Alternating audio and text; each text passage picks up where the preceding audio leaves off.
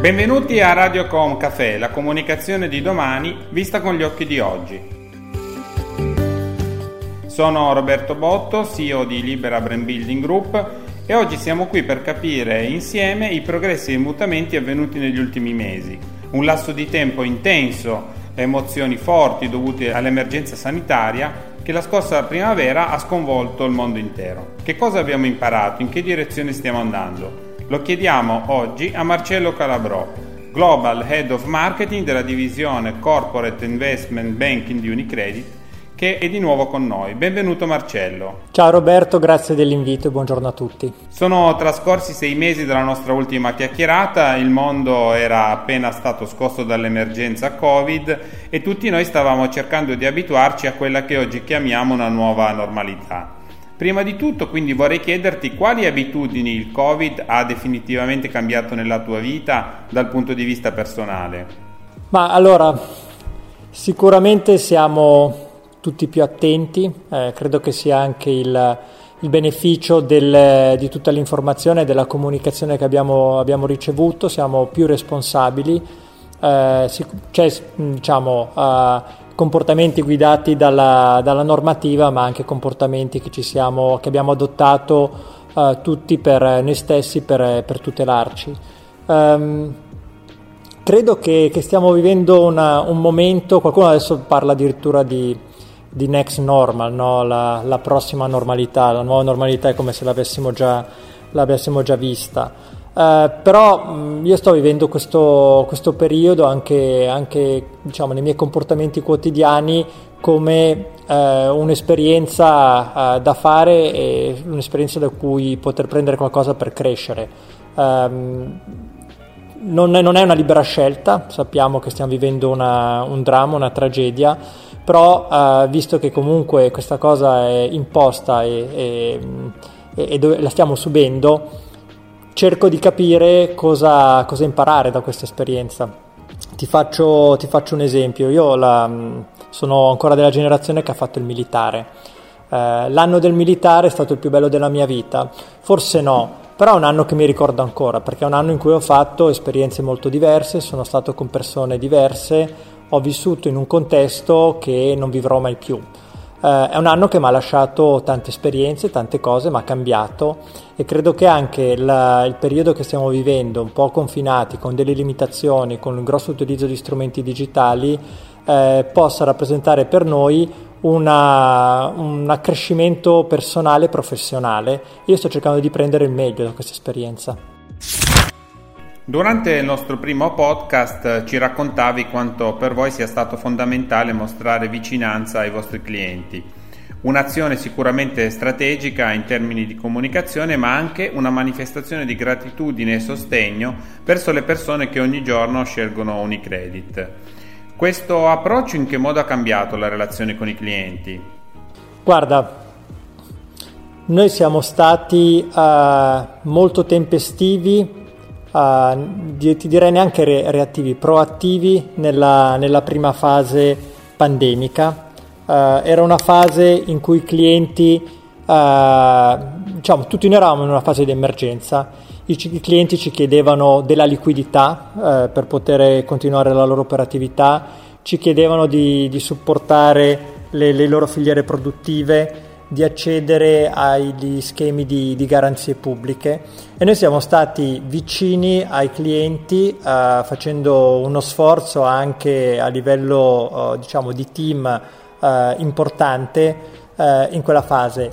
I clienti questo ce lo riconoscono, da un punto di vista di relazione sono diventate relazioni ancora più, più forti e ci permettono oggi di essere ancora al loro fianco nel momento in cui ci stanno chiedendo delle cose diverse. Eh, oggi per esempio eh, eh, tanti clienti ci chiedono di accedere ai mercati dei capitali perché si stanno strutturando per, eh, per la nuova fase operativa e quindi chiaramente il fatto di avere, eh, di aver avuto molta vicinanza con loro nei momenti difficili ci permette oggi di poter, eh, di poter affiancarli anche nelle loro prossime operazioni.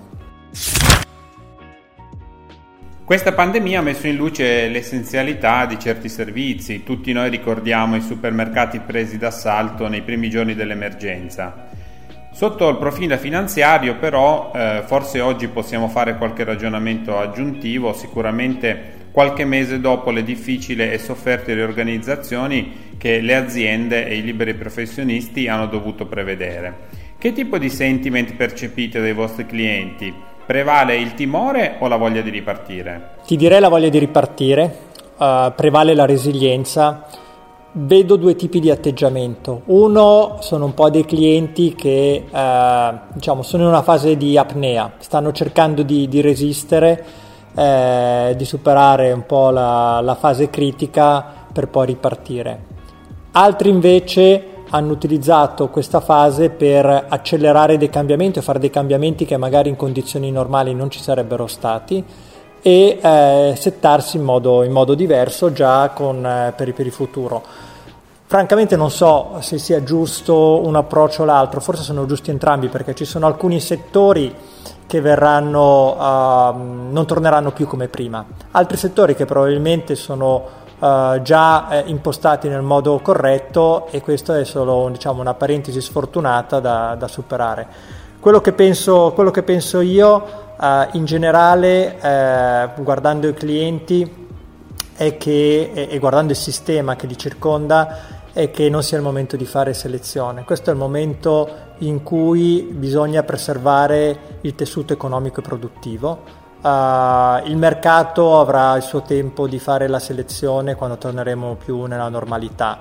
Uh, già nella prima intervista ti avevo detto che a me non piace il confronto fra il Covid e la guerra, però quello che penso è che quando tutto questo sarà finito, tutti noi avremo tanta voglia di uscire di nuovo, andare ai ristoranti, ai teatri, stare con gli amici, eh, il concetto è che eh, se avremo, non so Roberto, se potremo andare a farci un aperitivo assieme, dobbiamo assicurarci che ci siano ancora i bar dove andare. Il Covid fa ormai parte della nostra quotidianità e purtroppo dovremo conviverci per i prossimi mesi. Ci sono strategie o cambiamenti nati sulla scia del momento che si stanno radicalizzando nella tua azienda? Guarda, Banale, banale, a dirlo, ma sicuramente c'è un'accelerazione sul, sul digitale. Uh, parlando poi di, di, marketing, chiaramente questo vuol dire l'attivazione di una serie, il potenziamento di una serie di strumenti che c'erano erano già presenti. E quello che possiamo vedere magari è qualche evidenza, qualche insegnamento di questo, di questo periodo. Allora, cosa ci dà il digitale? Uh, ci dà una maggior frequenza, maggior, poss- maggior possibilità di, di, interagire anche a livello più individuale, più customizzato con i nostri clienti. Ci dà la possibilità di semplificare certi, certi processi. No? Le, diciamo, le, il mondo bancario non è famoso per dei processi snelli, eh, col fatto che si lavora in remoto, eh, tante cose stanno, stanno migliorando. Penso ad esempio alla firma digitale e, mh, mm, e poi tutto sommato il, il, digitale ci ha permesso anche di eliminare le barriere fisiche e geografiche.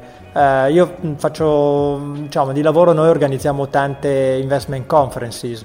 Uh, di solito avevamo la partecipazione di investitori da tutto il mondo, ma chiaramente eh, gli investitori che devono viaggiare da oltreoceano erano più limitati. Adesso noi facciamo delle, delle conferenze dove abbiamo mediamente una partecipazione doppia da parte della, degli investitori perché non ci sono più le, le barriere fisiche. Uh, altre cose che, che, sono state modificate, no? l'attività diciamo, di pitching, di, di, di vendita, uh, normalmente avveniva uh, in una sala riunioni con i due schieramenti, la, l'azienda e i nostri colleghi. Adesso si fa il pitching online e questo richiede nuovi modi di interagire, stiamo facendo anche della formazione su, su, su questo. Ehm, per cui diciamo ci sono un ventaglio di opportunità non è diciamo tutto, tutto super, super, facile, super positivo. Uh, io credo che, che, tu, come tante persone che, che, che, possono ascoltarci, ricevano a questo punto almeno una decina di inviti a conferenze digitali, webinar, workshop uh, al giorno. Per cui chiaramente eh, tu devi, per essere eh, appealing, per essere distintivo, devi lavorare molto sui contenuti. Uh, una volta c'era la partecipazione dei, dei clienti ad un, ad un, happening anche perché magari ti piaceva fare un po' di networking, ti piaceva magari avere il, il momento conviviale attorno alla, attorno alla conferenza, questo non c'è più, per cui te la giochi tutta sui contenuti. I contenuti devono essere top. Qualche mese fa abbiamo provato ad immaginare le possibili evoluzioni in termini di brand strategy delle aziende e in particolare abbiamo fatto delle riflessioni anche su Unicredit. Sotto questo profilo, che cosa è successo negli ultimi, ultimi sei mesi? Ma ti confermo che diciamo, la, la brand strategy è, è quella e quella rimane e non può essere modificata da, da, da una crisi. Quello che, che cambia è eh, il focus che tu dai su certi servizi e su come li eroghi, che chiaramente deve essere coerente alla, al momento e alla situazione che stiamo vivendo.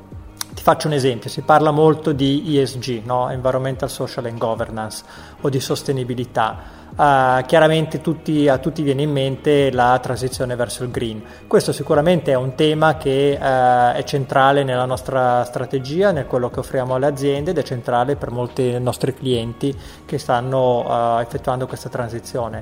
Però quello che ci ha portato il Covid adesso è eh, maggior focus per esempio sulla, sulla S, la parte social della, della sostenibilità. Pensa che eh, diciamo, due, in settembre, scusa, in, in ottobre eh, l'Unione Europea ha emesso il suo primo bond ed è un bond social e ha avuto una risposta da parte degli investitori mai vista prima.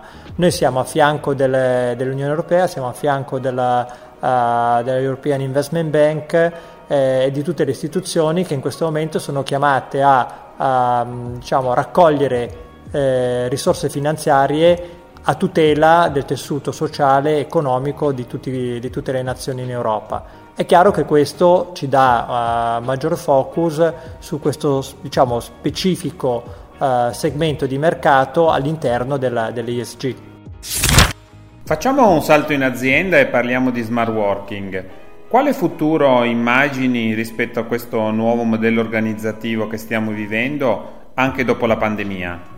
Ma guarda, noi abbiamo, uh, lavorando nei, nei, servizi e in particolare nei servizi finanziari, uh, l'attività si presta abbastanza bene per lo smart working. Fra l'altro era già una, una pratica in essere prima, prima della pandemia. Uh, è chiaro che questo ti porta a diciamo, una, un approccio diverso da un punto di vista anche manageriale nella gestione, nella gestione delle persone. Anche da questo punto di vista io la, diciamo, ho sempre avuto la, la fortuna uh, di lavorare in contesti internazionali, per cui di avere eh, dei team uh, localizzati anche lontani dalla, da dove sono io uh, da, gestire, da, gestire, in remoto. per cui questo diciamo, va, mh, quello che stiamo vivendo noi all'interno dell'azienda, all'interno del mio team, va abbastanza in continuità uh, vengono probabilmente uh, enfatizzate ulteriormente le, le, caratteristiche che contraddistinguono lo smart working e il remote management, per cui ci, sicuramente eh, bisogna essere molto, molto, bravi nel definire, nel lavorare per obiettivi, nel definire chi fa, chi fa cosa, a dare la possibilità alle persone, quello che si dice empowerment, no? di, di, empowerment, di eh, diciamo, di avere tutti gli strumenti a disposizione per portare a casa i risultati, e per cui si crea uh, un contesto di, di, riferimento, un contesto di lavora- lavorativo molto trasparente dove le regole sono chiare e tutti sanno cosa fanno gli altri.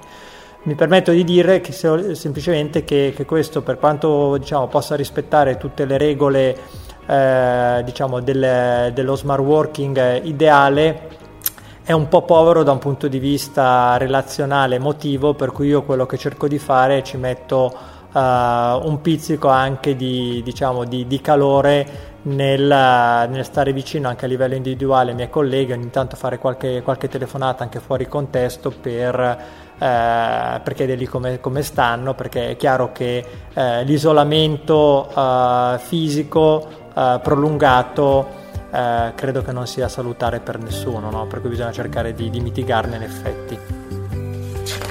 Marcello, ti ringrazio davvero per questo nuovo caffè che abbiamo preso insieme. Eh, mi auguro che ce ne possano essere tanti altri e ti ringrazio davvero per aver partecipato a Radiocom Café. Grazie a te Roberto e buona, buon lavoro a tutti, a presto. Si conclude qui questo episodio di Radiocom Café, il canale podcast di Libera Brand Building Group.